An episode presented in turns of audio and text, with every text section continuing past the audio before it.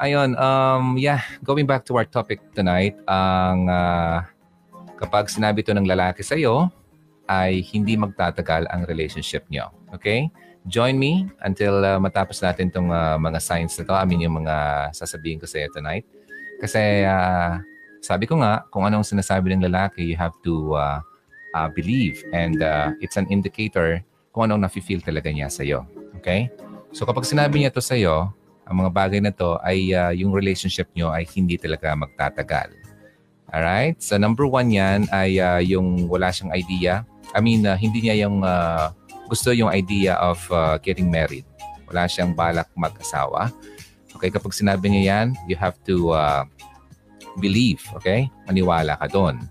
Alright? And also, um, number two, uh, kapag sinabi niya yung parents niya hindi kanya gusto. Ay, hindi nila gusto ikaw. Okay? Kapag sinabi niya yun sa'yo, yung parents niya ay hindi ka gusto nila, then that's gonna be a uh, uh, bad news para sa'yo. Okay? The number three, kapag like kanyang uh, kinukumpare sa kanyang ex, bakit hindi ka na lang ganito?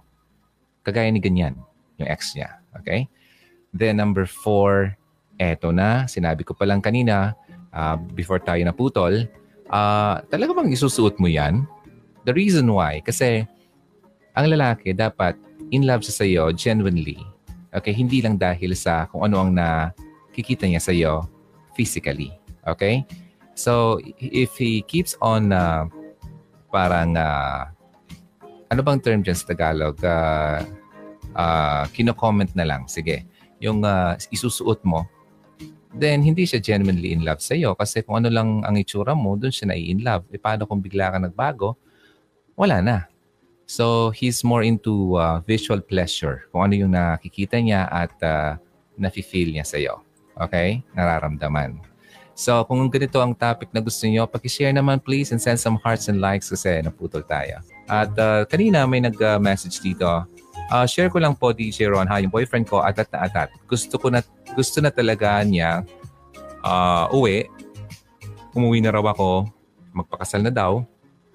Uh, kami. Pero since hindi pa kami nagkita sa social media, really, uh, sa social media lang kami nakikilala. Okay, pero kapitbahay lang namin.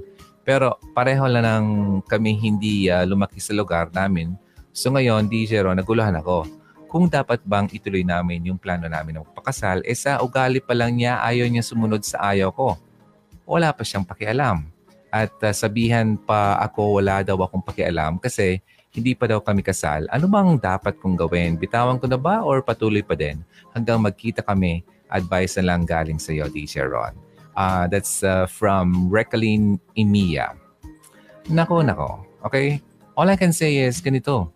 Ah, wag na wag. Wag mong ibigay ang uh, isang bagay na sa taong walang kwenta. Okay? Imagine that sinasabihin ka ng ganyan, huwag mo pakialaman. Hindi pa naman tayo kasal. Wala akong pakialam sa akin.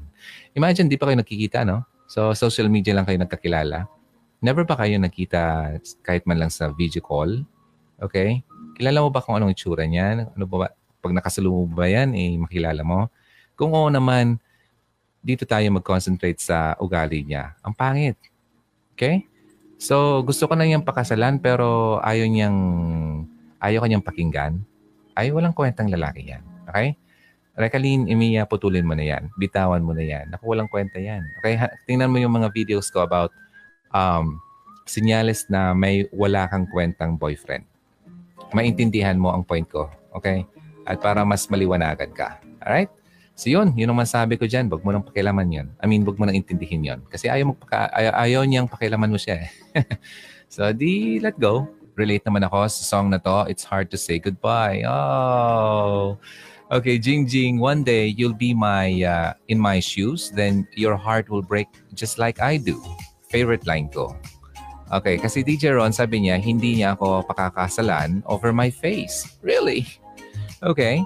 Ouch. Di po ba? Umagos na lang ang sobra-sobrang luha ko. Luha ko. Ganun talaga buhay eh. Let it go uh, let it go. Okay. Uh, sabi niya. Uh, Jing Jing, yeah, masakit yan. But uh, kapag sinabi niya ng lalaki, walang kwenta yan. Huwag mo nang iyakan pa yan. It's okay to cry once, but don't cry every night na lang, every day of your life, okay? You're just wasting your time. Okay? Hayaan mo na. Just forgive and forget, then move on. Okay? And just uh, unahin mo muna si God sa buhay mo, then si God na bahala sa love life mo. Lagi ko yan sinasabi. Sa mga ka-join lang, again, yung topic, kapag sinabi to sa iyo ng lalaki, ay hindi kayo magtatagal. Number five, nandito na tayo. Nako, Kanina number four, narinig nyo na ha. I-recap ko na lang mamaya. Basta number five, natin, nandito na. Alam mo, sabi ng lalaki, alam mo, mag-focus ka na lang sa kusina. Ayan, kapag sinabi niya yan sa'yo, ibig sabihin, ha, you're not allowed to have your own goals and your dreams. Hindi ka niya i-allow na mangarap para sa iyo. Okay? Kahit na joke man yon gawin niya sa iyo, hindi yon maganda. Na yung tipong, dito ka lang sa bahay, magluto ka lang. Ipagluto mo lang ako. okay? He shouldn't be say, ano, parang uh, telling you that. Kasi parang, ano ba? Ha? Hindi pa nga kayo uh, kasali. Napaka OA naman niya. Di ba? So, ganun, um, parang hindi niya iniisip na kailangan rin niyang respetuhin ang mga ambisyon mo sa buhay. Okay, so kapag sinabi niya yan, kahit pa joke-joke pa naman yan, ay, alam mo, half-truth ang joke. Kapag nag-joke ang isang tao, uh, half-truth yan. Kalahati niyan ay totoo. so mag-iingat ka. Okay? So, yan ang mga isa sa mga sinasabi ng uh, lalaki kapag uh, ikaw ay kapag kayo ay hindi talaga magtatagal. Nako, nako. So, bantayan niyo ha ang mga sinasabi ng lalaki. Kapag ganyan na, kailangan niyo nang mag-isip-isip kasi hindi talaga nararapat sa iyo ang kagaya niyan na lalaki. So, wag mo nang iyakan yan at wag ka na masyadong uh, mag-worry pa kung uh, yan ang lalaking nakilala mo kasi wala. Eh, ganun talaga siya eh. So, hindi mo naman siya mabago. Di ba? Kasi kapag ganun, kapag lagi mong uh, binab- gustong baguhin ng isang tao at ayaw naman siya magbago, ay wala. Walang mangyayari. Diba? Lagi lang kayo mag-aaway. So, hayaan mo na lang kung uh, talagang ayaw niya na magbago para sa inyo, then let it be. Let it be. Let it be. Alright. So, yan. Tuloy lang ha. Ang tuloy ang laban. Huwag mong isipin na kapag wala na siya ay tapos na ang iyong buhay or tapusin mo ang buhay. Ha, no. Don't do that. Ang sarap kaya mabuhay. No? Alam mo kasi, nangyayari ang mga bagay na hindi natin gusto, especially sa relationship natin, we, we expected more kasi, di ba? Um, na ganito sana, sana mangyari ganito, ganyan-ganyan. Pinangarap mo yan, nakilala mo siya, na-in love ka na. Pero hindi talaga nangyari yung mga pinangarap mo. Meron kasing totoong nangangarap para sa, sa atin. Okay? Yung magandang plano para sa atin. Okay? Si God. Yung plano ni God sa atin ay better than plano ng sarili natin. Okay? So, tatandaan nyo, kapag uh, hindi nangyari yung mga um, bagay na pinlano mo, hindi yon umayon sa plano ni God sa iyo. Okay? Kasi gusto ni God yung masaya ka, gusto ni God yung i-bless ka. Gusto ni God yung mapabuti ka. For I know the plans I have for you, declares the Lord. Plans to prosper you and not to harm you. Plans to give you hope and a future. Sabi yan sa Jeremiah 29, verse 11. Kaya huwag kang malungkot. Kapag hindi nangyari yung plano mo, ay uh, ibig sabihin yan, there's something better na naghihintay sa iyo. Biblical yan. So, asahan mo ang promise na yan. At huwag ka na malungkot. Okay? So yun, so basahin ko yung mga nandito. Um, yeah, uh, Jenny, sabihan kang boyfriend mo, diet ka muna. Sure, di kayo magtagal. Lakas mo daw lumamon. Sabi ko nga kanina, ha, um, kapag lagi na lang yung uh, appearance niya nakikita mo, he's not genuinely in love sa'yo. Okay? Alright. Pero syempre naman ladies, alagaan niyo yung sarili niyo. Okay? Uh, lagi niyong tatandaan na ang mga lalaki ay visual people yan. Okay? Kung anong nakikita. Kaya, wag naman yung ano, kung ano kayo before na nagustuhan niya, wag niyo naman yung uh, hayaang mawala. Okay? Pero yung, syempre, may mga times naman na nag-change yung mga uh, body form natin, yung uh, figure natin. Um, syempre, halimbawa ng anak, kadalasan yan, uh, nagkakaroon ng uh, uh, extra fat sa katawan, di ba? So, given na yan. Okay? Asawa na eh. So, ma- maintindihan niya ng asawa mo. Kaya ang asawa mo, uh, hindi na yan mapapansin kapag uh, uh, talagang sobrang totoong pagmamahal niya. Pero kung boyfriend-girlfriend pa lang kayo, di ba? Lagi na yung, yung pinapansin yung uh, physical appearances mo.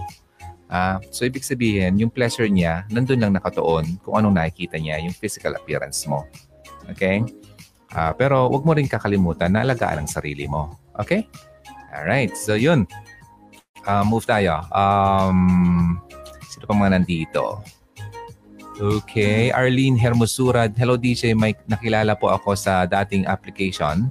Since nag-usap kami, chat na and video call, nasabi niya na siya, da, uh, siya about sa future na plano niya. Like uh, pagpapatayo ng bahay at magkaroon ng lupa and about bumuo ng family. DJ, pa-advise po, ano pong masasabi niyo sa lalaking katulad niya? Salamat po. Nagpaplano na siya? Um, magkakilala na ba kayo? Hmm? Or chat-chat lang? Video call? Meron na ba kayong uh, uh, understanding na kayo? Ah, wag muna siya magplano kung hindi pa naman sigurado. Kasi ang um, oh, okay naman magplano, pero isipin mo muna kung talagang uh, yung grounded na talaga, yung rooted na yung samahan nyo. Oh? Uh, yung samahan nyo talaga ay uh, kilalang kilala mo na siya at ikaw rin naman sa kanya. Okay naman yun. Sarap kayo magplano, lalo kung na-in love ka, di ba? Pero isipin mo muna kung uh, ito bang lalaki to kahit balibalik ta rin ay kilala mo na. Yun, importante yan, ha? So, yan ang masasabi ko muna sa iyo. Ang advice, ang, uh, ang mga plans na yan ay uh, maganda yan gawin kapag kayo ay talagang uh, magkakilala na. Sobra nang rooted nga yung pagmamahalan nyo. So, yan. Ha? Arlene, ingat-ingat. At kapag sure ka na, why not? Di ba? Ito na yung number six. Okay? Sabi niya sa'yo, alam mo, um, magiinuman kami ng barkada ko ngayong weekend. Ayon. Ang statement na yan kasi, hindi siya humihingi sa iyo ng permiso. Okay? But instead, ang ginagawa niya ay hindi kanya, pinapakita niya sa iyo na uh, hindi kanya kinukonsider bago siya gumawa ng kanyang plano. Wala siyang uh, konsiderasyon sa iyo. Okay? Wala siyang, hindi kanya kinukonsider bilang isang tao na may say sa inyong dalawa. Okay? It's just a uh, selfish behavior. Okay? Isip, sarili lang niya ang iniisip niya. Okay? Uh, ang kanyang, uh, ang kagaya niya na masyadong selfish, ay uh, hindi yan maganda sa samahan. Okay? Makakasira yan sa iyong samahan. Imagine that, no? Uh, halimbawa na, pang, na pangasawa mo na yan. Ah, mag-inuman kami ng, uh, magsusugal ako mamaya. Mag-inuman kami, mamamasyal kami ng kaibigan ko mamaya. Ah, punta kami dun sa mall. Hindi, hindi ka, hindi siya humihingi sa ng permiso. Sinasabihan niya na itong gagawin ko. Huwag kang makialam. so, boyfriend mo pa lang, ganyan na siya. Nako, patay ka dyan. Kapag naasawa mo yan, makakalbo ka niya. Alaka, ang pangit sa babaeng kalbo, wala. May mga babae lang na mga babae lang na babagayan ng pagkakalbo. Okay, now, um, yeah. So, yan ang mga isa sa mga sinasabi ng lalaki na kapag sinabi niya yan, ay hindi kayo magtatagal. So, break muna tayo. Let your emotions subside before you decide. In other words, do your best to let things settle down before you make major decisions. Thanks for listening to Who Goat Radio. Oh yeah. Okay, um hi kay uh kay Annalie. Ang uh, saan daw ang hustisya? Bakit? Ano nangyari? ano nangyari sa iyo? Saan ang hustisya? Till now wala pang uh, formal breakup. Oh, bakit? Ano nangyari? Okay, um walis kasi ako nung uh, pa Manila. Haha, tuloy feeling ko na karma ata ako, Lodi. Ah, bakit?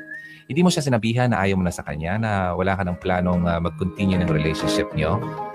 Ah, dapat maging klaro kasi may mga tao kasing umaasa. Okay? Ang hirap kasi yung napaasa. na na na-experience ko na yan. Kaya yun. Kaya kung ayaw nyo na, sabihin nyo. Okay? para hindi kayo makasakit ng tao. Lodi, kung uh, totoo ka, talagang love ng boy, tatanggapin ka talaga ng buo. Kung marami siyang napansin sa iyo, ibig sabihin hindi ka talaga niya mahal. Totoo yan. Okay. Uh, saka pala, yung tanong ko pala about sa puso mo last week kasi nasabi mo na uh, hirapan ka pong huminga. Oh, praying this time, you're totally okay na po. Faith uh, Liberty Java, thank you so much. Yeah, parang ganun, yung parang nahihirapan akong wala naman daw. Siguro nagkataon lang. Pero kapag uh, natuloy pa yon at uh, naulit pa yon, uh, check ako ng, ano, ng cardio. Alright, thank you. Okay. Alright, so more. Uh, andito yung number seven natin. Okay? Pangpito sa mga sasabihin ng lalaki at sina- kapag sinabi to, hindi kayo magtatagal. Eto pa, ladies, makinig kayo, okay? Ay, ano ba? May ka na naman? Ay, ay, ay. Are you on your period again? Parang ganun. Alam mo ba to, napaka-disrespectful ito. Wala itong napaka-ignorante ang lalaking kagaya nito. Bakit? Saan siya nakakakita ang babae hindi nireregla? Ha? Okay? Tapos sasabihin niya to, ano ba? May regla ka na naman. Ganon. So, pangit, di ba? Siguro dahil uh, napapansin niya na may mga moments kasi, kasi kayo, di ba? Alam ko yan kasi may mga kapatid akong babae. At kapag uh, masakit ang uh, puso ng ate ko, ako'y uh, na na mapatukan. Pag ako, pag ako pasawa, habol ako ng itak. Hindi, ng pamalo. Okay, so alam ko yan. Okay, may mga times kayo na emotional kayo, uh, may times kayo na uh, mahina, and gusto mo yung, yung uh, basta gusto mo pag-isama, ganun, may mga mood swings kayo. Okay? At kaya dapat maintindihan yan ng lalaki kasi dumadaan kayo sa monthly period nyo at alam ko yan, yung sinasabing uh, PMS. Tama ba yung term ko? Okay. So monthly, uh, ano yan, buwan-buwan yan. Anong iba naman, hindi naman buwan-buwan kasi irregular. Okay? So, ang lalaki dapat na mature at naintindihan ka niyan. Okay? Huwag ka dapat patulan kapag ganyan mainit ang ulo mo dahil meron kang uh, uh, monthly uh, visit, kumbaga, ang tawag nyo. So, yun. Kapag, kapag sinabi ng lalaki, ano ba? May period ka naman. Ganun. Parang wala. Disrespectful yan. Okay? Kaya kapag ganyan ang lalaki, wag na. Hindi magtatagal kayo niyan. At wag mo nang uh, ano, napaka-immature niyan. Okay? Hindi yan ang lalaking dapat mong pakasalan. Hindi yan lalaki dapat mong pakasamahan. Kasi ang immature na lalaki, dapat ay naglalaro lang. Okay? Huwag na munang pumasok sa relationship kasi wala pa siya dun sa point na kaya niyang intindihin ang tamang pagsasama. Okay? Okay. Sabi ni Annalie, ha ha ha. Okay, natawa siya. Uh, DJ Ron, uh, paano yan? May boyfriend ako. LDR kami, dito lang. Ako sa social media kami nagkakilala. Friend siya ng friend ko. Oho. Then, ano nangyari? Friend siya ng friend mo. Okay, ang bilis ng pangyayari, naging kami agad. Ha ha ha. Pero lagi naman na kami nag-uusap nung hindi pa kami. Asaran hanggang sa bigla na lang naging kami. Oo, nahulog na ako. Nahu- nahulog ng loob ko sa kanya. Halos lahat ng time niya nasa akin na. Kahit nasa work. Pero alam mo, DJ, hindi alam ng uh, family ko o sa kanya na kami. Kasi hindi pa nga kami nagkikita. Sa kanilang daw. Pareho kaming may anak. Oh. Uh, sabi niya, alam uh, daw ng anak niya tungkol sa amin kasi medyo may agwat na rin ang edad namin. Okay, sabi niya, next year uwi daw uh, kami at hindi na umalis ng Pilipinas. Uh, sa Pinas na lang daw kami kasi uh, mahirap daw lumayo sa isa't isa. Uh, Siyempre, tumanda na daw rin siya. Sa tingin mo, DJ, seryoso ba siya sa akin? Kasi minsan na uh, talaga ako naloko, sa medyo natakot rin ako. Okay. Sige, wait lang ah. May titignan lang ako ditong uh, sign sa kanya. Okay. Ito sinabi niya kasi sa'yo. Alam mo, parang hindi ko gusto. Kasi sinabi niya na um, saka na lang. Saan na ba yung part na yun dito? Okay, hindi alam ng pamilya mo at hindi rin alam ng family niya. Okay, saka na lang daw. Imagine that. May edad na siya. May anak na siya. Okay, kasal na ba siya? May asawa ba siya? Parang ganon. Meron ba siyang tinataguan? Meron ba siyang uh, hindi dapat uh, uh, ipaalam sa mga taong nakakilala sa kanya? Kasi parang tinatago ka niya eh. Ah, so para sa akin, Ah, sa akin lang ah. Kung maniwala ka, then go. Hindi ito seryoso sa'yo. naghihintay lang to kung pwede kang makuha niya dahil nag enjoy lang siya sa samahan niyo. Kasi kung talagang seryoso itong lalaki to sa'yo, hindi kanya itatago. Di ba? Ha? Kayo mga babae, kapag tinatago kayo ng lalaki, hindi yan seryoso sa inyo. Okay? Kasi ang taong talagang mahal ka, proud dapat yan. Ha? Wala siyang pakialam. Ikaw ang mahal niya, ipapaalam niya. Ganun yun. So, mahal ko'y ikaw, mag-ingat ka. Kailangan mo talaga ma-feel ang takot kapag ganyan ang lalaki. Okay? Wala ako nakikitang, uh, yun nga oh, social media lang. Alam mo, panoorin mo yung video ko about uh, online dating. Mga tips para sa mahilig sa online dating. Ayun, hanapin mo yon video yon At uh, may makukuha kang tip doon. Okay?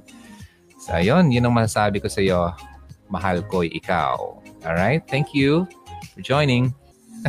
Kailangan bang mamaalam? Wag muna. Okay, that was some from uh, Rachel Alejandro. Paalam na, aking mahal. Nako, nako, nako. Kapag ganoon, kapag naman maalam na at talagang hindi naman talaga para sa isa't isa, let it go.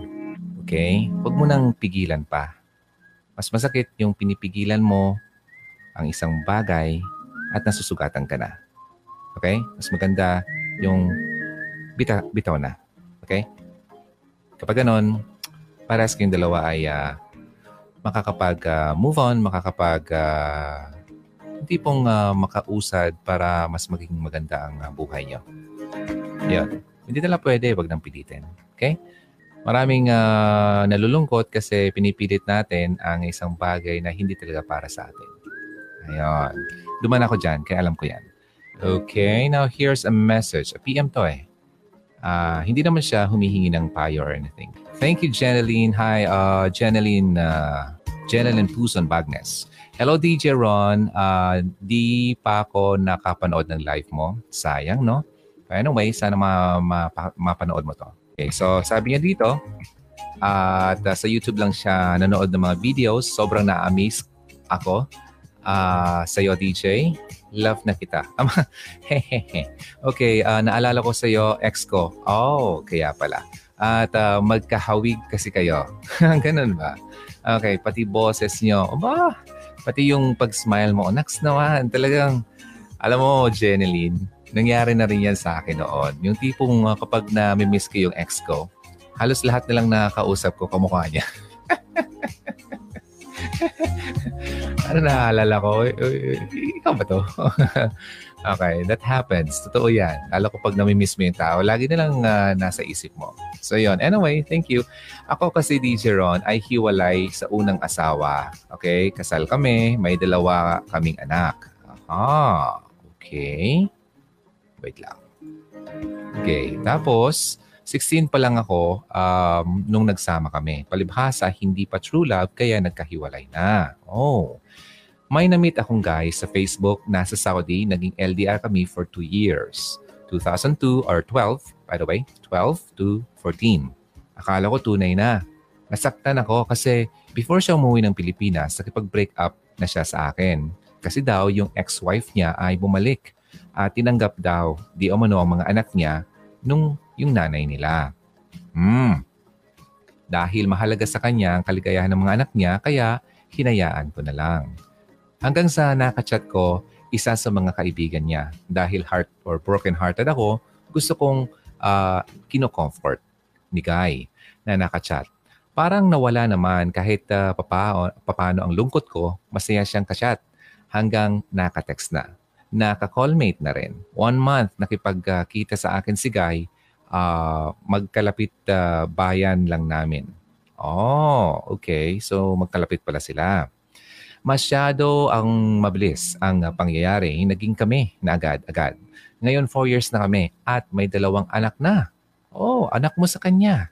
Sa four years na yon, twice na na akong niloko. Oh. Noong una, nung wala pa kaming anak at yung second time, yung buntis ako sa bunso namin. Oh, okay. At malapit ng mga anak. Di ko sukat akalain na pangalawang pagkakataon sisirain niya ulit ang tiwala ko. Oh, sad naman. Okay, kahit nabisto ko na siya na may babae, di pa rin sila tumigil. Tuloy pa din na pinabayaan ko na. Kahit masakit ang ginawa niya, nagtiis na lang. Parang wala lang sa kanya kahit masakit sa akin ginawa niya. Siya pa yung mayabang, nagmalaki. Ay nako, di ako makabitaw. Okay. Simula noong unang beses ko na panood sa YouTube video mo, halos araw-araw nagda-download ako ng mga videos mo, yung iba, last year mo pang ginawa, siguro hindi yon nagkataon lang. Wow. Okay, nakapanood ako ng mga videos mo. Nabuksan ang mata ko. Wow naman. Ito ang gusto ko. Sa maling ginawa ng live-in partner ko, nagawa ko siyang uh, palayain ng walang sama ng loob. Naks. Okay? At uh, pag uh, nagmahal ng totoo, nagpapalaya, hindi niya kami kayang piliin mag-ina. Hindi rin kayang pakawalan yung babae niya. Ako ang sobrang apektado. Pinalaya ko na sarili ko sa kasinungalingan niya. Masakit man DJ Ron pero alam kong may ibang plan si God at nagtitiwala ako sa plano niya. God bless DJ Ron sa karir mo. Marami pa sanang tulad ko ang mabuksan ng mga mata at di na maabuso pa. More power. Wow. Nakakaiyak ang uh, kwento mo. Ako natutuwa at uh, nabuksan ang mga mata mo. Jeneline Puson. Uh, Bagnes. Maraming salamat for uh, sending that message. Ang cute naman ng anak niya. wow. Imagine that. Ang ganda ng anak mo. Ang bihirang lalaki. Oh, tinitingnan ko tong uh, profile niya. Ang gandang bata. Babae. Ay nako, ewan ko. Kapag ganun talaga ang mga lalaki, kailangan mo talang uh, bitawan yan. Okay? Okay lang yan, Jen. Uh, ituon mo na lang yung uh, buhay mo sa mga anak mo. Ah, ang gaganda kayang anak mo. Oh. oh. Ang gandang bata itong babae. Di ko alam kung uh, pares babae ang anak mo kasi may maliit ako nakikita, babae din. Ang cute. o may ako sa bata. Sobra. Alam nyo lang. Sobra. Kung sana nga may mapulot akong bata at alagaan ko yan ayun, pag, na, pag may nakita akong bata eh na sobra akong na ano, na amaze. Okay. So, yun. Ayun, maraming salamat. Yun na lang gusto kong i-share sa inyo. Uh, message sa akin. At dahil sa mga videos na ginagawa ng Hugot Radio ay nabuksan ng kanyang mga mata at napalaya niya yung lalaking hindi naman talaga siya totoong mahal nang walang sama ng loob. Ayun. Kasi naintindihan niya talaga na may plano si God sa bawat isa sa atin na mas maganda kaysa sa pinaplano natin sa ating sarili. Wow! Great! Nice to know. All right, so uh, basahin natin itong ano. Next. Isa sa mga sasabihin ng lalaki, kapag sinabi niya to ay hindi kayo magtatagal. Okay? Alam mo, sabi niya, alam mo, nasiraan ka na naman ng ulo. Yan. Okay? Kapag ganito ang lalaki, hindi talaga mag-work out ang relationship nyo. Ha? Alam mo kung bakit? Kasi itong lalaking ito, dinidismiss niya, parang pinuputol niya um, yung ikaw. Yung parang lagi na lang niya iniisip na lahat ng sinasabi mo ay kabaliwan. okay? Kailangan mong makasama sa lalaking mature. Okay? Na nakikinig sa'yo. Alright? At isang tao na laging willing na makinig sa mga sasabihin mo. Hindi yung may sinasabi ka, tapos sasabihin niya, walang kwentang sinasabi mo. Ano ba? Nasisiraan ka ba? Parang ganon. Walang respeto yan sa'yo. Hindi yan ang tamang lalaki na dapat mong pakasalan or samahan sa buong buhay. Pangit yun. Okay? Kawawa ka naman kapag pinilit mo pa yan. Sometimes the best thing you can do is not think, not wonder, not imagine, not obsess. Just breathe and have faith that everything will work out for the best. Thank you for listening to Who Goat Radio. Always believe in love and keep the flame burning. Kung di nyo pa alam na meron tayong ganito, ah, meron tayong uh, music station, you can just download yung uh, Hugot Radio app. You can go to Google Play Store and look for Hugot Radio. Okay? Pwede kayong uh, makinig ng mga ganyang mga songs. Okay? At doon, hindi, hindi ka, ano, continuous yon kasi walang uh, putol-putol yon Alright? At uh, tomorrow, yeah, um, sabi ko nga, meron tayong uh, Sunday sermon every Sunday yan. Morning, 10 a.m. at may replay ng 4 p.m. Okay? At mamaya may replay akong uh, about that. So, for now, basahin ko muna yung mga dito para ma maubos ko na yung mga mga sinasabi ng lalaki. Okay? Uh, Jenny, hindi ko nabilang yung uh, cup of coffee nyo dito ron. Nakailan ka na po? Isa pa lang. Okay? Isang ano ako. Uh, cup lang ako lagi. Then uh, tonight, hindi ako nagkakape. Nagtiti ako. Alright. So here's number nine. Alam mo, hindi ako makapag-commit ngayon eh. Yan. So, naghuhugas kamay na siya. Alam mo lalaki, kapag hindi talaga siya ready to commit to you, that only means na hindi kanya siniseryoso. Ha? Pinaglalaroan ka lang yan. Naglalaro lang yan. At dapat kapag ang lalaki ay ganyan, hindi ka mag-settle sa kagayang lalaki na yan. Okay? Hindi nga, hindi pala siya seryoso eh. Wala pala siyang uh, plano to commit. So why uh, he's ano, with you? Di ba? Bakit? Ano pang reason niya? Dahil may nakukuha siyang libre? Ha? Yun. Pag-isipan niyo yan, ladies, ha? Mga lalaki, nagstay yan ng iba dyan, lalo yung mga maluloko, dahil may nakukuha sa inyo. Probably, physical pleasure, and ano, alam niyo na yon. Okay? Kaya mag-ingat kayo, huwag niyong binibigay lahat-lahat sa lalaking hindi naman talaga karapat-dapat. Alright? So, ano yun, ha? Uh, rhyming yon. Huwag ibigay lahat-lahat sa lalaking hindi karapat-dapat. Sex lang habol niyan, obviously. Uh, sabi ni Annalie. Play Store download guys. Yan ang FM ko dito. Lodi yung Hugot Radio. Salamat, salamat. Ayan, sabi nga, uh, punta kayo ng, uh, kung Android phone ang gamit mo, okay? Punta ka ng uh, Play Store, hanapin mo yung Hugot Radio. At uh, para lagi kayo makapakinig. Kung wala akong naka-live, at least uh, napakinggan nyo yung mga mga podcast, yung mga uh, music, mga ganon. So, dito lang yan sa Hugot Radio application. So baka malito kayo, ang Hugot Radio, number one talaga yan, nasa YouTube. Okay? Nandun, nandun yung mga videos ko. At uh, nandito ako sa Hugot Radio Facebook para makipag-interact sa inyo. At nandun rin naman ako sa Hugot Radio app na full music. Puro tugtugan yon At may mga podcast yon And uh, every Sunday, meron tayong Sunday sermon. Kaya bukas ay Sunday na dito sa Philippines. At ngayon pala, Sunday na kasi it's 12.30 na ng umaga. So mamayang 10 o'clock dito sa Pilipinas, meron kayong mapapakinggan na sermon sa mga hindi nakaka-attend ng misa. Okay? So, makinig kayo. Kasi importante yan to feed your spirit. Hindi yung uh, uh, wala tayong ginagawa every uh, Sunday, di ba? Uh, kumbaga, yun lang naman lang ang time natin to uh, uh, listen para sa Word of God. Importante yan sa buhay natin. Kasi kapag uh, wala yan, ay uh, paano natin mas uh, mawawala tayo sa buhay. Di ba? So, uh, hindi tayo malilid sa tamang uh, daanan natin. Mas maganda yung may uh, narinig tayong maganyan para hindi tayo mawala. So, pakinggan niyo to. Surround yourself with positive energy and re-energize while learning helpful tips every Sunday with Victory. Who Goat Radio, in partnership with Victory Legaspi, will play the recent sermon series for you to get inspired. You can now hear the Word of God preached every Sunday at 10 a.m., with replay at 4 p.m. Philippine time. The sermon is mostly in Filipino. Our mission is to reach those individuals who need to come into a personal relationship with Jesus Christ and to keep our Christian brothers and sisters around the world encouraged strengthened, and focused on their daily walk with God. You can also download the podcast at soundcloud.com forward slash victory legaspi podcast. Thank you, and we'll be waiting for you on Sunday.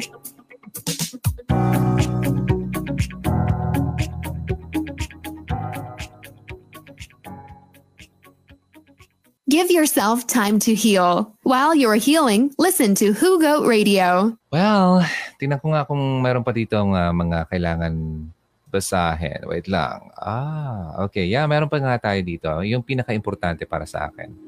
Yung uh, kapag sinabi ito ng lalaki sa iyo, ay nako, huwag ka na magdalawang isip na bitawan yan. Okay? Uh, may, may sabihin lang ako dito about uh, what true love is. Okay? Ang uh, totoong uh, pagmamahal para sa akin and according na rin sa Bible para mas maintindihan nyo. Na-share ko na rin to dati. Ah, okay? Kasi ang hirap yung hindi natin alam kung ano yung uh, real uh, definition ng love eh.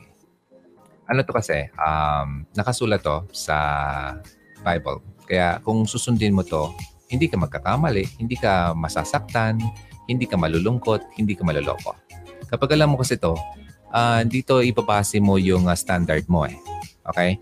Kapag hindi pumasok dito, yung love na, na nangyayari sa inyo, it means to say, hindi siya magtatagal. Okay? Love is patient. Love is kind. It does not envy. It does not boast. It is not proud. It does not dishonor others. It is not self-seeking. Hindi sa selfish. It is not easily angered. It keeps no record of wrongs. Hindi yung pabalik-balik. Laging binabalikan yung mga ano, pagkakamali.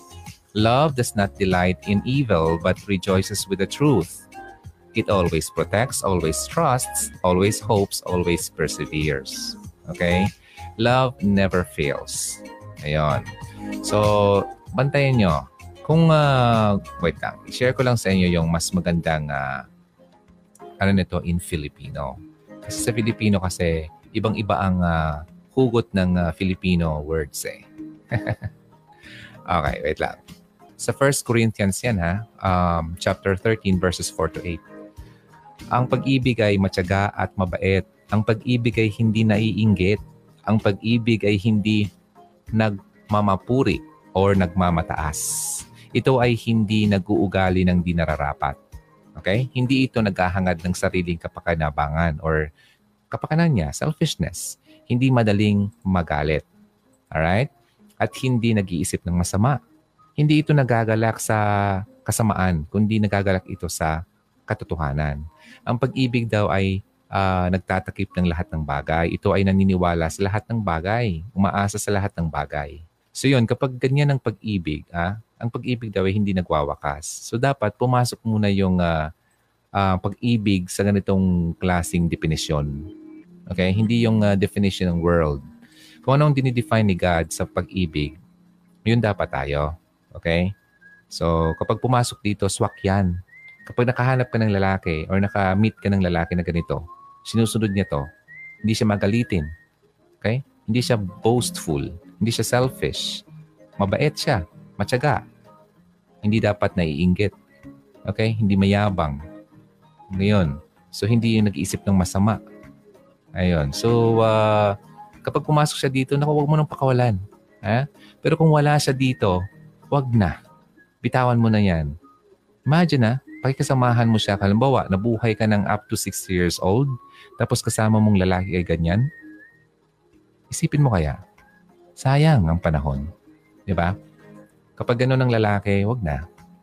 Mag-pray ka. Pag-pray mo yung, uh, ano mo, ang future mo, pag-pray mo yung uh, uh, buhay mo. um, humingi kay kay Lord ng uh, tamang, ano, tamang tao na makasama mo. Okay? Kasi ang pagkakaroon ng asawa ay uh, favor yan from God. Okay? Pabor yan. Kapag binigyan ka ng uh, favor ni God, edi, ano, ibig sabihin, uh, binigay yan sa'yo Tama yan. At tatanggalin ni God ang mga masamang tao at makakasama sa iyo. Alright? So, it's okay to uh, ano, to cry na saktan ka dahil uh, hindi yun yung plano mo eh. Hindi yun pinapangarap mo. At nawala siya. Siyempre, ma malulungkot ka talaga. Pero isipin mo na lang yung brighter side. Yeah, nawala siya dahil hindi talaga siya yung the best dapat ang song sa ganyan, sir, uh, DJ, I'm not supposed to love you or I love you but I lied. Michael Bolton. Ha? Ah. Said, I love you but I lied. Nagsabi siya ng I love you pero nagsinungaling pala siya. Nako, kaya ang pagkabibitaw ng uh, salitang yan, dapat yan ay uh, pinaninindigan. Okay? At kapag may nag-I love you na siya, huwag basta-basta maniniwala. Uh, dapat pinapakita niya sa gawa. Okay? At hindi ka tinatago. Ha? Hindi ka tinatago sa ibang tao. Saka na, saka na. Saka na tayo, ganyan. Ano? Eh, nagsama pa kayo kung ganun. Di ba? Itatago ka. Di ba? Parang masama naman nun. Okay? Pambihira talaga ang mga lalaki. Oo, pero di naman lahat. Okay, that's true. Pwede bang walang sex law? Dilin, uh, babae talaga lugi. Okay. Pwede. Yes. Kung ang lalaki ay talagang totoo sa'yo at kayang maghintay sa tamang panahon, pwede kahit walang sex. Yes, pwede. At dapat yun talaga dapat ang gawin natin. Okay? Kung gusto niyo naman pala laging sexy, sige, magpakasal ka. Pero isipin mo ha, baka dahil, dahil lang yan sa last, hindi yan love. Pag last, katawan mo lang ang sinunod mo, ay eh pag naubos na yan, at nagkasawaan na, iwanan ka. Kaya huwag basta-basta. Okay? Pigilan lang sarili. Okay? So, kapag na-meet mo na yung tao, yung lalaki, na talagang totoo sa iyo at pumasok doon sa definition ng true love, sige na, pakasal na kayo, then kahit mag-sex pa kayo araw-araw, gabi-gabi. kahit saan parte ng bahay nyo. Kayo din naman, eh, magkaasawa na kayo. You can do that. Okay? But hanggat wala pa yan, wag. Yes, it is possible. Pero alam mo kasi, kailangan yung ano, uh, alamin yung uh, tamang design ni God sa relationship. Okay? Kayong mga babae, ngayon kasi, gusto ng mga babae yung tipong uh, malagpasan nila yung lalaki. Curse kasi yan. Nung panahon na nagkasala si uh, Eve at si Adan, uh, kiner- na, mayroong curse yung tao na isa sa mga curses sa babae, yung kapag nanganak ka, masakit, masasaktan ka. At isa sa mga curses din ay yung uh, lagi mong uusigin ang posisyon ng lalaki. Parang ganon, yung gusto mo lagi ikaw ang uh, mangibabaw. Okay? At yung lalaki naman, isa sa mga curses ay yung paghihirapan niya ang pag uh, buhay, ang pagbubungkal uh, ng lupa para lang kumain sila. Mga ganon. Kasi noon, before pa sila nagkasala, nandun na, provided na lahat ni God sa kanila. Di ba? Kaso hindi sila nagsunod sa sa sinabi sa kanila, you can eat everything except for this tree or itong mga tree, itong tree to, tree of life ah, and knowledge. Okay? Ngayon, um, eh, tinukso eh. Natukso yung tao. Tinukso si Eva, uh, si Eve uh, nung uh, demonyo in the form of uh, ahas. Uh, sinabi kasi na ng ahas na totoo bang sinabi sa iyo ng Diyos na kapag kumain ka nito ay mamamatay ka? Oo, sabi niya. Hindi ka mamamatay. Ayun, naniwala naman. Kasi ayaw niyang pakain sa iyo itong uh, bunga ng uh, punong to kasi kapag kinain niyo to, malalaman niyo ang tama at mali. Para rin kayong Diyos. Yan ang ayaw ng Diyos, kaya hindi niyo dapat niyang kainin. So kaya sinabi niya, huwag niyong kainin para hindi kayo maging kagaya niya. So nalito yung tao na na na, no, na, na tempe, na ang tawag doon, naloko. Okay? Nung naloko yung tao, kumain, nabuksan yung mga mata. Yun na, nalaman na yung tama at mali. At nga, nung once nang nakain nilang dalawa yung uh, fruit, nakita nila na hubad pala sila. Nagkaroon na ng, nagkaroon na ng kasalanan. Uh, nagkaroon na ng, yung ulirat, yung mata nila, ah, hubad pala kami. Yon. So dati hindi nila alam na hubad sila. So yun, pumasok na yung kasamaan sa tao. Kaya yun. Kaya nga, na-curse sila. Pero before that, before nangyari yon, sa sobrang pagmamahal ni God, alam mo ba, alam na yon na nangyari yon. Oh, asan kayo? Ganyan.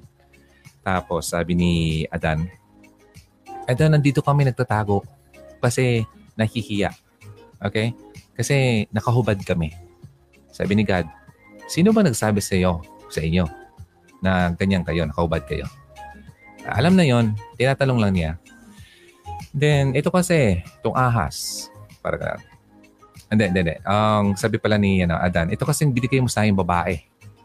Sinisi pa yung Diyos, no? Tapos sabi ni, Adan, ni Eva, ito kasi ahas. So, nag, nagturoan na sila. so, dahil doon, kinurse ni uh, God yung ahas. So, from this time on, sabi niya, parang uh, magkukorol ka. Ha? So, yun, yung ahas, nag-crawl, di ba?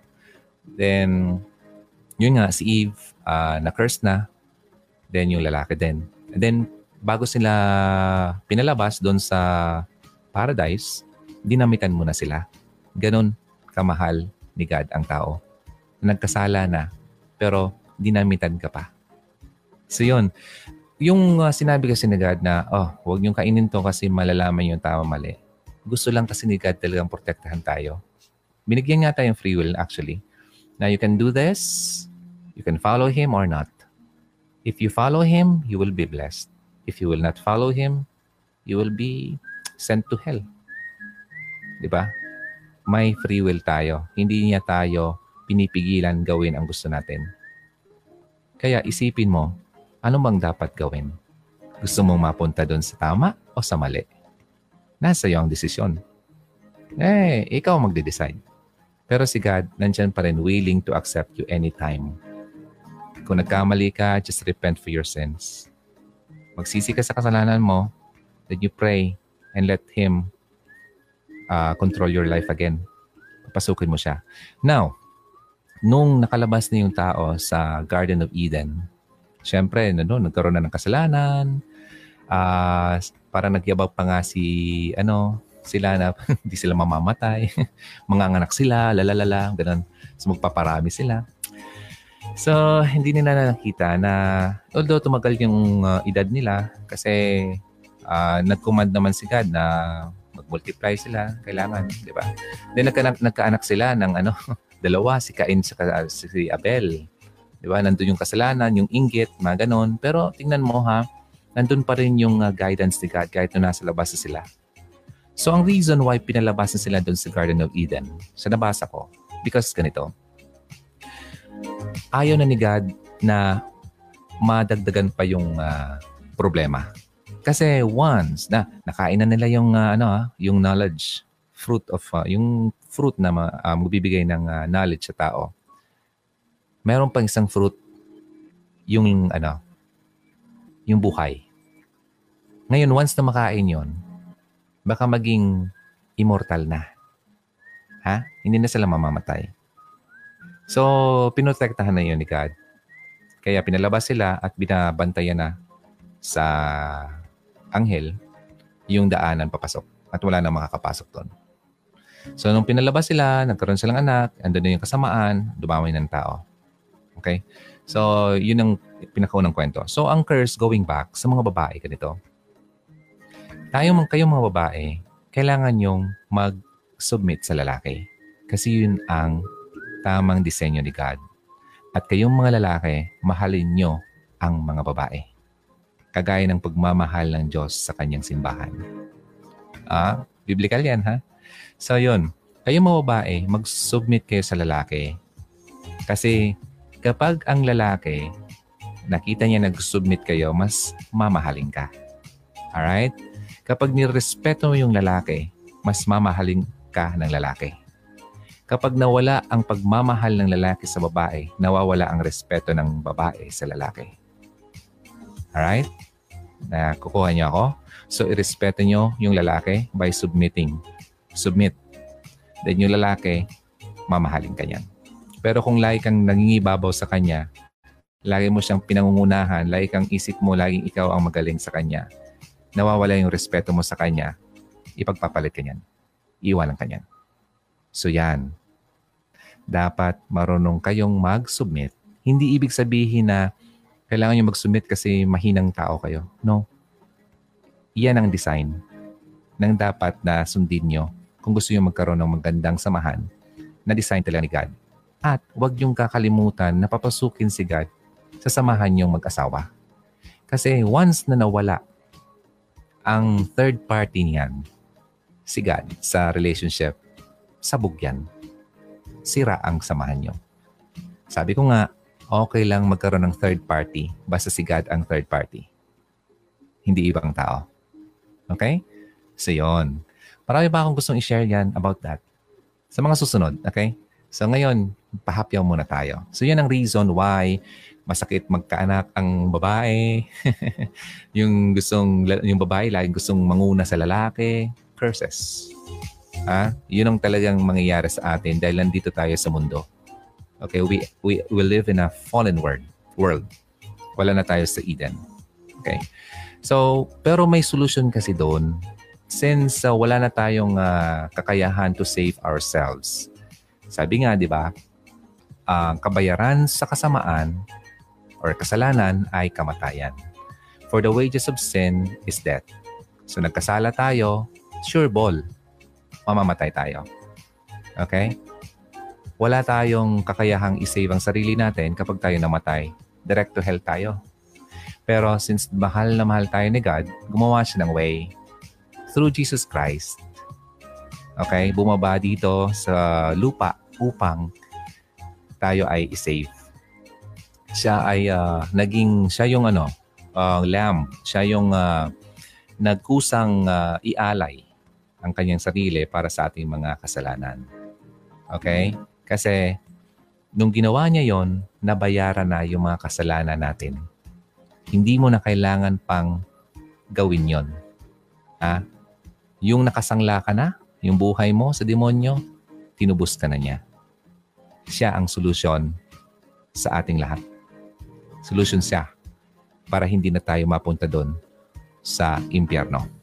Kaya kapag habang nabubuhay ka pa, ang solusyon, kasi sabi nga doon sa pinost ko kanina, ang buhay natin ay ano yan? uh, direct direct way yan ah, from B to D. From letter B to D. Pero kung wala yung letter C sa gitna, from B, birth, D, death. Kung wala yung letter C, si Christ, wala. Walang mangyayari sa buhay natin. Okay? Maraming nagsasabi na, ah, wala akong oras. Busy ako eh. Nung pinanganak ka, ang uh, sasabihin, too young to think about God. Masyadong bata pa, hindi pa kilala ang Diyos. Okay? Then, nung uh, nagkaroon ng isip, masyado ng busy sa trabaho. Okay? Too self-sufficient para isipin pa si God. Kaya niya mabuhay eh. Magandang sweldo, magandang buhay. Kaya hindi na nakakaisip. Yung iba naman, sobrang happy to think about God in lababo. Masyadong ina-idol yung kanyang uh, special someone. Kaya galit si God sa idol, ay idolatry. Yung ina-idolize mo na. Anything na nangingibabaw sa buhay natin ay idol yan. Like, yung boyfriend mo. Ha? Nakakalimot ka na kay God dahil sobrang in love ka na. Idol mo na yung boyfriend mo. Yung possession mo, yung pera mo, idol yan. So tatanggalin mo yan. Okay? Now, meron pa dito, masyadong busy sa trabaho para isipin pa ang Diyos. Yung iba naman, masyado ng pagod sa trabaho para mag-isip pa ng pagpapasa Diyos or uh, pag-iisip uh, kay God. Okay? Ang problema, masyado ng late para mag-isip kay God dahil patay na siya. Ayan. Our life is a straight line from letter B, birth, to letter D, death. You are incomplete without letter C, si Christ. Sa gitna. Kaya kailangan mong i-accept si Christ as your Lord and Savior kasi kung wala si Jesus Christ sa buhay mo, wala ka. So yan ang uh, katuroan dito. Si Jesus Christ, ang way to salvation. Sabi niya, I am the way, the truth, and the life. No one comes to the Father except through me. Hindi ka makakapunta kay Father God kung hindi ka dadaan kay Jesus Christ. Siya lang ang daan, walang iba. Maniwala ka man sa hindi po, iyan ang totoo. Na yan ang dapat marinig ng lahat ng tao. Kasi anytime, pwede siyang bumalik ulit for the second coming and for the final judgment. So, hihintayin mo pa ba na bumalik siya saka ka magsabi uh, na sorry Lord, sorry Lord. Wala na. It's too late. Tapos na. Kapag tapos na, you can never say sorry Lord. Lord, Lord, Lord. Sasabihin niya sa iyo, Why do you call me Lord, Lord, Lord? Di ba? Di mo naman sinusunod yung gusto ko. So, kapag sinabi na yan sa iyo at dumating na siya, wala ka na magagawa. Sorry. So habang wala pa siya at nandito pa marami pa tayong oras na inuubos, kailangan mo nang i-accept siya sa buhay mo at magkaroon ka ng personal relationship sa Kanya. personal relationship. Yung lagi mo siyang kasama sa buhay mo, sa lahat ng uh, plano sa buhay, lagi mo siyang uh, kinoconsult. Uh, na like, nandun na lang nakasentro yung uh, buhay mo. Kasi ito ha, sabi sa Matthew 7 verse 21, Not everyone daw who says to me, Lord, Lord, will enter the kingdom of heaven but only the one who does the will of my Father who is in heaven. Kung sino lang sumusunod sa gusto ng Ama, siya ang mapupunta sa langit. Sinabi yan ni Christ. So anong gusto ng Ama? Dumaan ka sa tamang daanan para mapunta ka sa Kanya. Sino yung tamang daanan?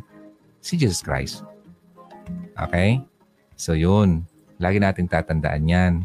Kasi sayang naman na di natin, at least nalaman nyo to, So, yun. Oh, 'di ba? Meron na kayong uh, knowledge kung anong dapat gawin para hindi na tayo magsisi pa sa huli. Kasi kapag uh, na, sa huli na wala na, it's too late. 'Di ba? So, yun. Sana ma-realize natin na we are not capable of uh, saving ourselves. Wala tayong kakayahan na isave ang sarili. Nasabihin mo, ah, mayaman ako. Ah, nagpapakain ako ng maraming tao. Ah, nagbibigay ako ng ganyan. Kaya masasave ako. Wow, nakikita naman ni God na mabait ako eh. Ah, uh, ito, nag, nag, nag, nag-donate niya ako ng pagkadami-daming pera eh. So, kaya ko. Di ba? Masisave ko sarili ko eh. Uh, i-save ako ni God kasi mabait ako. No. Sorry to say that, but it's not true. Yung good works kasi, hindi yan na uh, way to salvation. Kasi kapag uh, good works kasi ang basihan ng uh, salvation natin, magyayabang ka kay God. Di ba? Oh, God, oh. Mm. Nung pa ako, oh. Oh, marami akong binigay. Ah? Oh, bakit ako hindi ma-save? Naging mabait na kaya ako. Eh. Nagpagawa ako ng isang simbahan. Dapat save ako. Ayun. Hindi yon. Kasi sabi dito, for the grace of, uh, for by grace, you have been saved. Grace yan ni God. Through faith.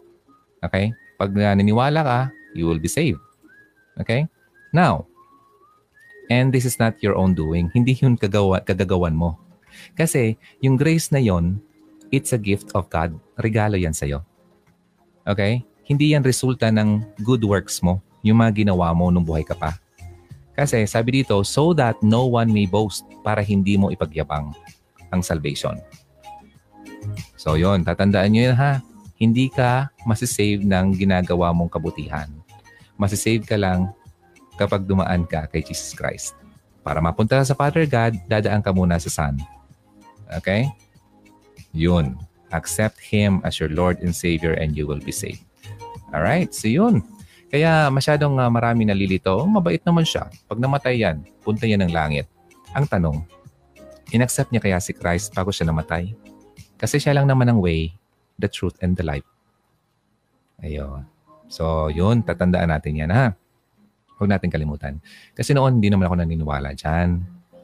Kaya lang yung mga, mga nabasa na ako, na-experience na ako sa buhay, napatunayan ko na may Diyos talaga, na nagpo-provide, na nag-heal ng mga sakit, mga karamdaman, naniwala ako.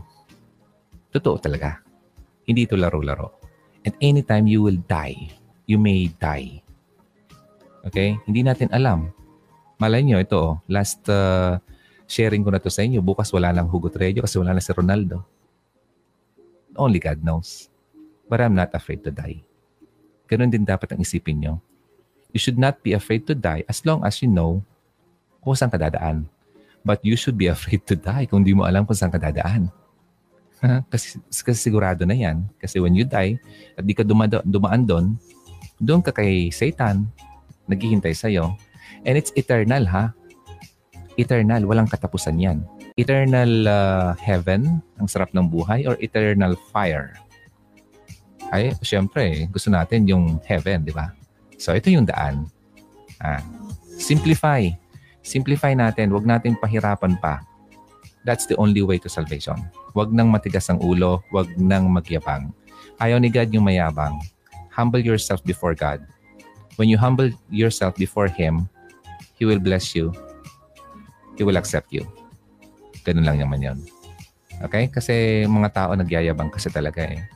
So, kailangan natin talagang i-acknowledge na we are nothing without Him. Hindi natin kayang mabuhay. Lahat ng, ng pagmamayari mo ngayon, lahat ng possession mo ngayon, lahat ng mayroong ka sa bangko, galing yan sa Kanya dahil mahal Kanya. Binibless ka. So, you have to be thankful. Okay? So, yun. Huwag yung magyabang tayo kasi pangit yun. Anytime pwedeng bawiin yan. Ha? So pag binawi yan, nagkasakit ka pa, wala na. Kaya pasalamat tayo. And uh, meron pa akong senior last time about uh, giving back. Yung 10% of your income. Di ba? Uh, yung 100% binigay sa'yo ni Lord, yung 10% hinihingi niya pabalik. He wants you to ano, to test Him. Sabi niya, uh, kasi tayo kasi parang, uh, ay, pinaghirapan ko kaya to. Hmm? So, bakit ka bibigay sa kanya? Ba? Sa akin kaya to. Uh, Malakay uh, 3 verse 10. Sabi doon na bring all, uh, the whole tithe into the storehouse.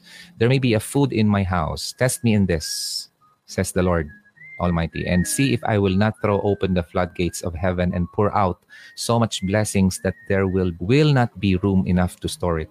Ang point lang naman dito ni God, ibalik mo sa Kanya yung nararapat, yung tight mo. At sabi niya, test me on this. Testingin niyo ako kung nagsisinungaling ako. And God, hindi siya nagsisinungaling. Okay? Kapag sinabi niya, gagawin niya yan. So ibalik mo yung 10% ng income mo sa Kanya. And I will pour out so much blessing that there will not be room enough to store it umaapaw ang ibabalik niya sa'yo. Ganun yun. Kaya may mga tao na kapag naniniwala dito, hindi sila nauubusan.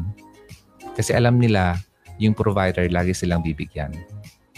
Okay? Yung taong maramot, yun pa ang nauubusan. Ha? Nababankrupt tuloy. Sobrang kadamutan. Ngayon. Lahat ng uh, bagay na pagmamayari natin, hindi yan sa atin. Lahat na, pati yung inaapakan mo na lupa, hindi yan sa atin. Masyadong biblical but it's true.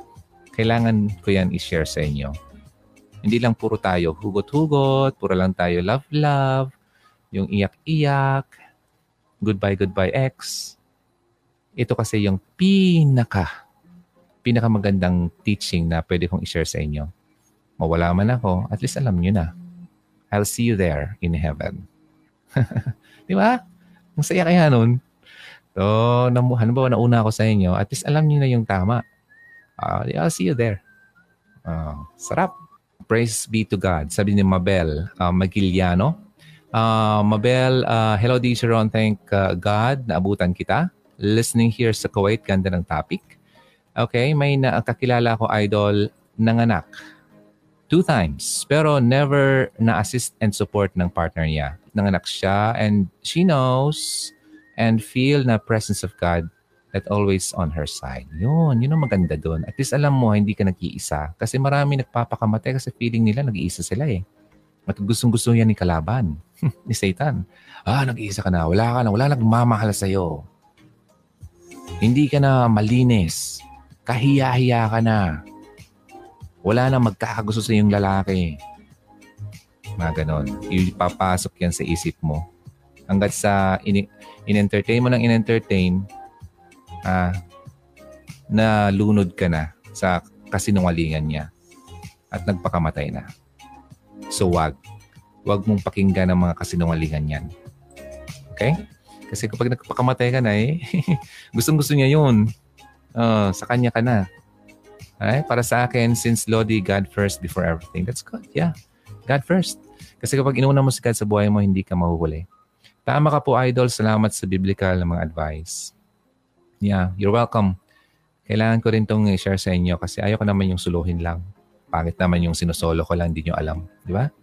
Hindi ko na naman to alam dati. So, kailangan din naman malaman. So, if you are listening, whoever you are, and uh, first time mo napakinggan ito, hindi to, sabi ko nga, accident na napakinggan mo to. Kailangan mo talaga ito marinig. At uh, it's God's way na ma-send sa iyo ang message na to. through this platform. Okay, sa panahon ngayon, DJ, wala nang biblical na relationship. Meron pa. Marami. Hindi lang natin nakikita kasi sila hindi sila showy. okay? Mapapansin mo, yung mga masyadong showy sa social media ng kanilang relationship, kadalasan yun ang hindi, kadalasan yun na nag-fail. Okay? Yung mga uh, relationship na talagang sinusunod nila yung teaching ni God, hindi nila kailangan ng uh, acceptance or as, anong term dyan, yung parang uh, yung tipong ipakita pa sa tao na, oh, in love kami. Hindi. Hindi na kailangan yun. As long as they know that uh, ano sila, talagang uh, well-rooted yung relationship nila at na-follow nila, nandun si God sa relationship nila, hindi na kailangan ng ipagpamayabang sa iba. Di ba? Yung tipong lagi na lang na sila na lang nakikita sa feed na magkalampungan. Sorry for the term. Di ba? You don't need to do that. Okay? So, uh, yun, kailangan natin talagang ano, um, mag-ingat at uh, ipag-pray nyo ang ano, ang relationship kasi kapag wala kasing ganun eh, walang uh, tamang guidance, talagang napapasama tayo. Sabi ko nga sa inyo noon eh. Uh, kaya nag-fail yung uh, mga previous relationships ko kasi wala naman si God sa aming dalawa. Walang wala. Hindi namin, uh, ginagawa namin ng lahat-lahat ng mga pagkakamali. Masarap, masaya. Di ba? Pero, in the end, kami rin naman nahirapan. Pagsisisi ay nasa huli. Like sa akin, may mga nagawa akong uh, pagsisisi na hindi ko na mabawi dahil sa mga mali namin nagawa. Sayang. Sabi ko nga eh, dapat tatay na ako ngayon. Meron na akong 15 years old na anak. Pagsisisi, hindi ko na mababalik. So, ingat. Okay? Hmm. Pag naalala ko yan eh, parang tinuturok ang puso ko. Tama, DJ Ron, lahat ng nasa atin ngayon ay hindi natin pag-aari. Lahat uh, pahiram lang ni Lord kahit ang buhay natin na uh, kaya live life to the fullest and always be thankful to our Lord Jesus Christ. Amen. Thanks for sharing, Kuya. God bless you always po. Likewise, Mabel. Uh, I love God's uh, topic. Uh, okay. Tama ka, DJ Ron. Okay. And uh, nalita ko. Walang problema. I-recap ko na. And uh, meron pa akong last dito before we uh, end the show. And again, ang topic natin, kapag sabihin ito sa iyo ng boyfriend mo, hindi kayo magtatagal. Ito na yung huli. Ang huli dito ay number 10. Sabihin sa iyo ng lalaki. Kung hindi mo to gagawin sa akin, iiwanan kita. Aha! Alam mo ba, ang lalaki hindi dapat niya itong sabihin sa iyo. Yung lagi kang binibigyan ng ultimatum, hindi mo to gawin sa akin, sige, pa yan. Iwan kita.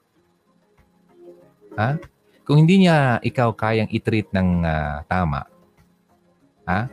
Ibig sabihin, ang pagmamahal niya sa iyo ay conditional. May laging may kondisyon. Gawin mo to, mamahalin kita. Kapag di mo to gawin, hindi kita mamahalin. At walang relationship na magtatagal kung ang foundation nito ay conditional love. Okay? Ang sa totoo nga ay uh, ang true love ay hindi dapat conditional. Ha? Walang uh, kondisyon kapag true love. Okay? Dapat mahalin ka niya regardless kung kung susundin mo siya sa ganitong uh, sasabihin niya o hindi. Di ba? Yung laging siya ang, ay, don't do this, I will leave. Do this, I will stay. Pangit. Pambira ko ako babae. Sige, lumayas ka. Di ba, ladies? Come on. Huwag kayong ganon. Huwag kayong magpaganyan sa lalaking uh, wala sa yung respeto. Okay? Tuloy mo, Lodi. Gusto ko yung i-share mo about God. Thank you.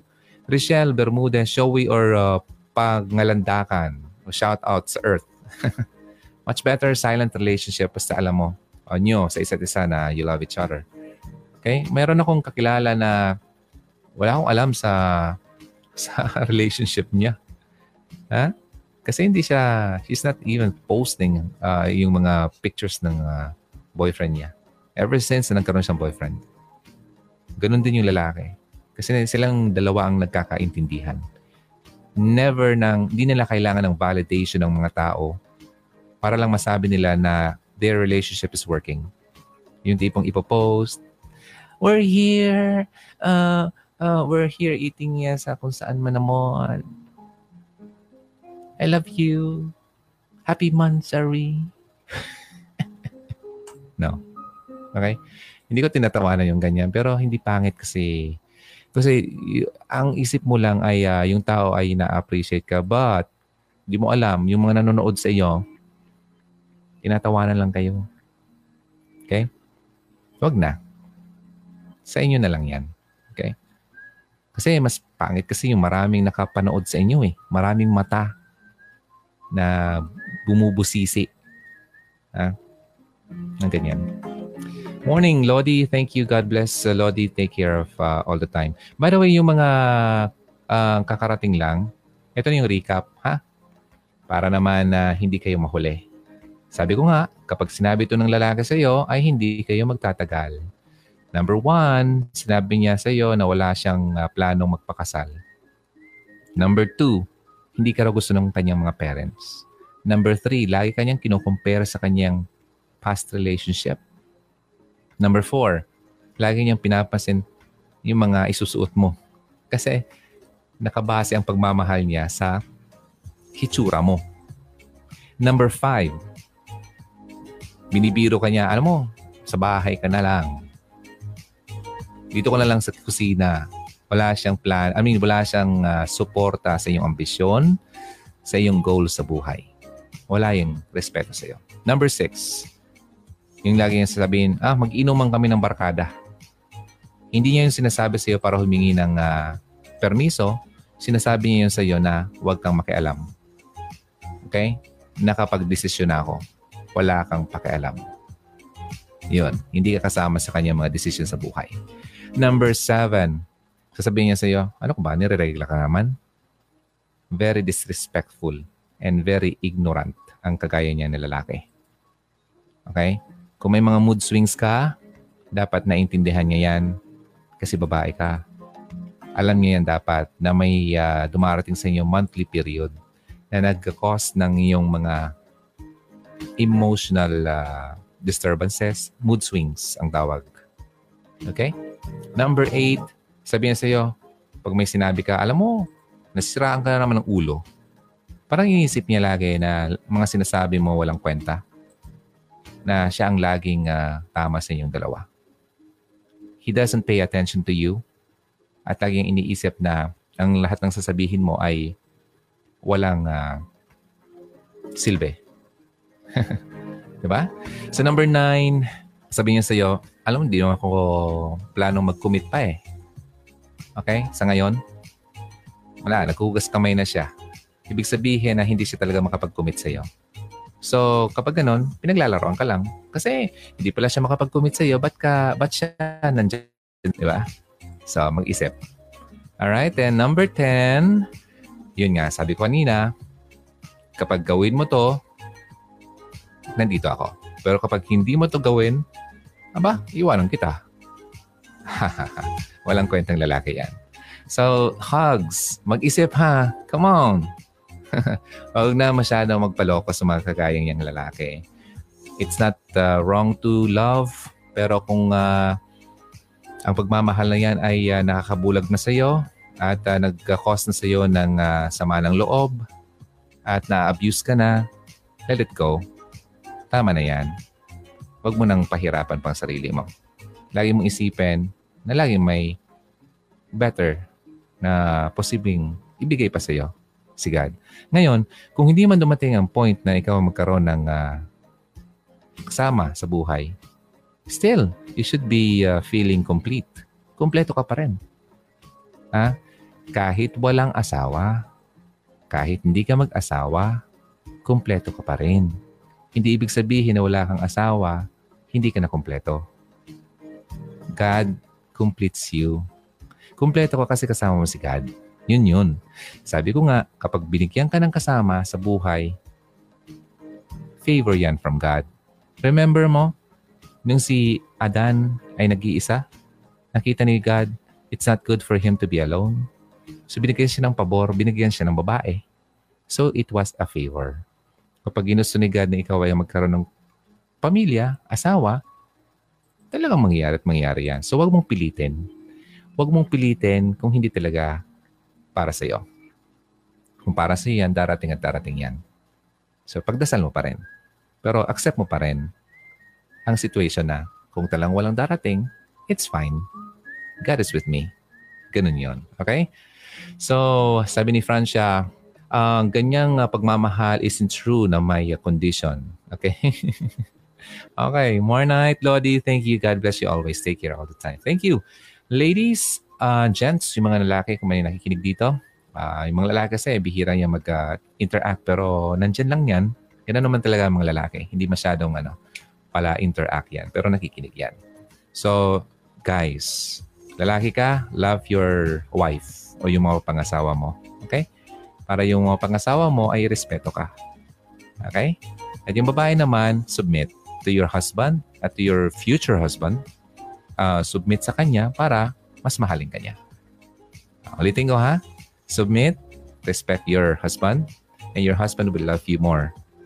Lalaki, Mahalin mong mabuti ang babae para irespeto ka ng babae. Yun. Sarap kaya ng ganun. Di ba? Nagkakaintindihan kayo, nagmamahalan, nagrespetuhan. So yun. Kapag sinabi sa iyo ng mga lalaki or ng lalaki ang kagaya nito ay hindi magtatagal ang relationship niyo. So, I think we need to end the show. Okay? Pahinga na rin kayo. It's 1.25 na dito sa Philippines. At huwag niyong kalimutan ha mamaya yung uh, ano natin, online sermon na 10 a.m. in the morning at 4 p.m. yon ng hapon. Ano yan? Parang uh, replay na lang yon.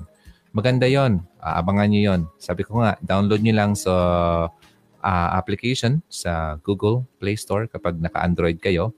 Ngayon naman, kung naka-Apple kayo, kasi syempre yun ang gamit mong phone, uh, iOS, punta lang kayo sa ano, uh, iTunes, um, Apple Store, hanapin nyo yung TuneIn at pag na-download mo na yung TuneIn app, hanapin mo yung Hugot Radio sa loob at nandun yon. Pero mas, mala, mas marami kasing gumagamit ng Android phone. Kaya mas madali, punta na lang kayo ng Google Play Store. Hanapin yung, yung, ano, yung application ng Hugot Radio. Okay? So yun. Maraming salamat. More nights everyone. Maraming salamat sa pakikinig, sa advice. Hmm, kapag wala ka pang kasama, alam ni God na kayang-kaya mo. Means you are complete because of Him. Yeah, and you're always complete because of Him. Ayan. So wag, ma- wag nang malungkot ha. Ang uh, kalungkutan, negative emotion yan, hindi yan galing kay God. Anything that's negative, it's not from Him. Gusto ni God, lagi masaya, lagi kang blessed. So sundin mo lang siya and you will be blessed. Thanks advice, Idol. DJ Pogi, more night. Okay. So, hugs, ladies, gents. Thank you so much for spending your time with me. My name is Ronaldo dito sa Hugot Radio. Till next time, maraming salamat. Good night.